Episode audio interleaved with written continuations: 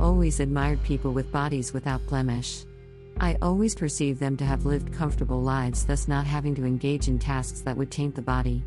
Or even if their lives were not that comfortable, they took enough care of their bodies such that their hardships would not be visible to every watching eye. In the same way, no matter how accomplished someone is in his slash or field, I find the presence of black spots, especially on the legs, gross. I'm tempted to think, perhaps he didn't know he'd grow up to be this important, so he didn't think of taking better care of his body. Thus, I found it almost unforgivable when people mar the lives of others by scarring the bodies with acid and other weapons.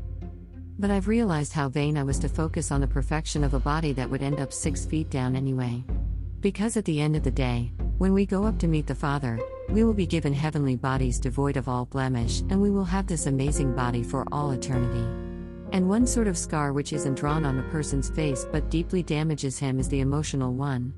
These scars could be well concealed with cool looks, charming smiles, and conservative moods. You wouldn't know what someone is dealing with till you draw closer. Photo credits to Google Images. We are all born the same, but life deals with each one of us differently. We all go through the fire, some come out well refined like gold, others come out burnt like wood. Some scars remind us of where we've been on the way to where we are headed. It doesn't matter what people perceive of you when they see the scars, what matters is what they mean to you.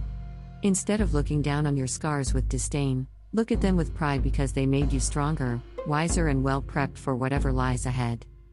Life isn't fair and no one is perfect, so it's nearly impossible to live out your days without scars. Physical ones are shameful, but the emotional ones are dangerous. Let them strengthen you on your journey, not retard you. After all, we are made of clay and thus we will return to after we've drawn our last breath. So never again will I look down on someone with scars because I don't know what he or she has been through. I am dealing with mine and I expect others to respect that, so why make someone else's my business? Smooth skins don't necessarily mean smooth lives, the same way scarred bodies don't mean irreversibly damaged lives. No need to pay much attention to a canvas which will end up rotting anyway when what really matters is where we will end up beyond this world.